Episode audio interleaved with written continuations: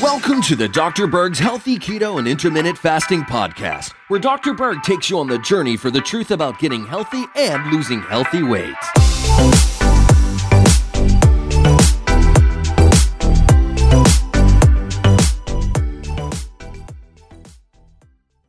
Hi guys, I want to do another video to recap what happens when you plateau with your weight loss. I have a lot of videos on this, so I'll put some other links down below if you want more information. I wanted to do this video in a new unit of time to kind of give you some of the updated information in the sequence of importance, okay?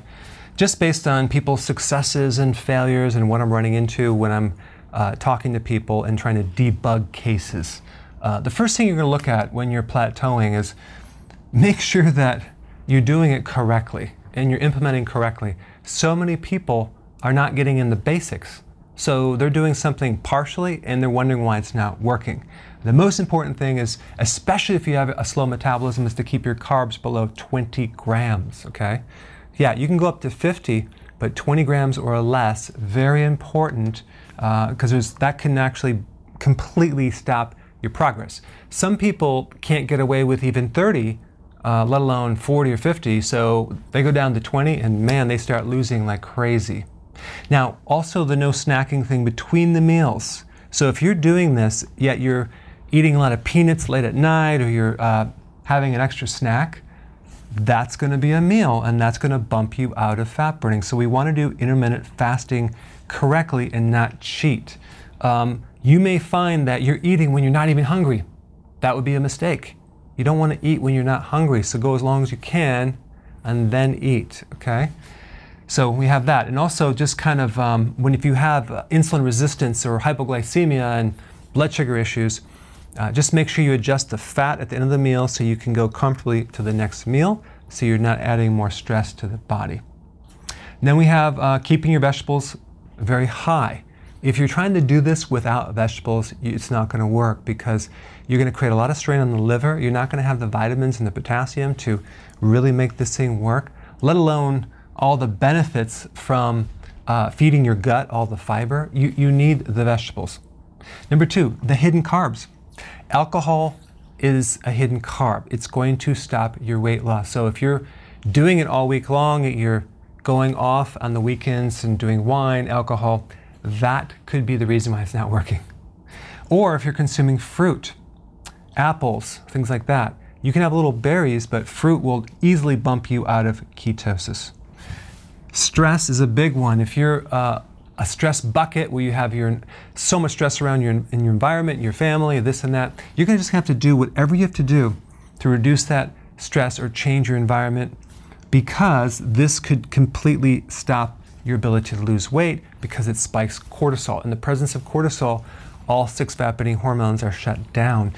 Now, if you can't avoid the stress, you can go on long walks each day, like an hour and a half, just to get the stress out. Um, that would be important. Uh, sleep is really, really key. I've had people just add another hour of sleep and then finally lose weight. So, this is really key.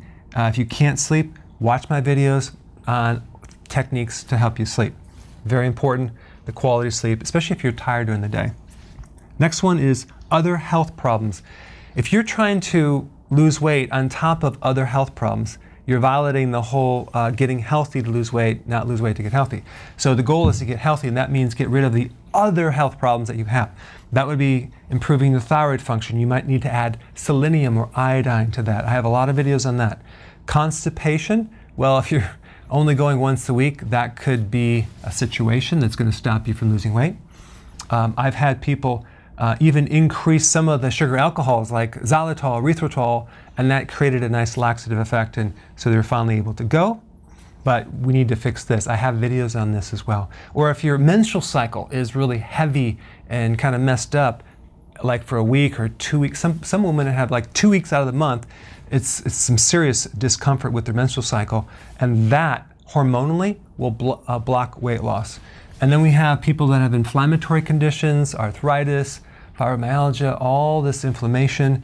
Again, what's going on in the body is that you might have to uh, do something to improve this, not take steroids, But again, I have a lot of techniques on how to get rid of inflammation. Ultimately, the intermittent fasting should clear a lot of this up.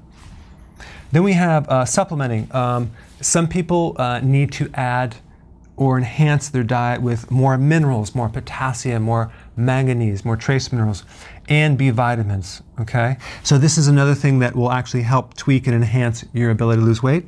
And then, of course, adding the exercise is the icing on the cake. Uh, again, work up to it. Make sure you don't overtrain. Uh, the goal is to do a full body, high intensity, short duration, long rest, not very frequent to let your body to recover 100% to maximize the benefit of that fat burning effect. All right? So see which one you need to apply and see if that doesn't help you debug that plateau. Thanks for watching. Hey, tell me what you think about this video. Go ahead and comment below and give me your feedback.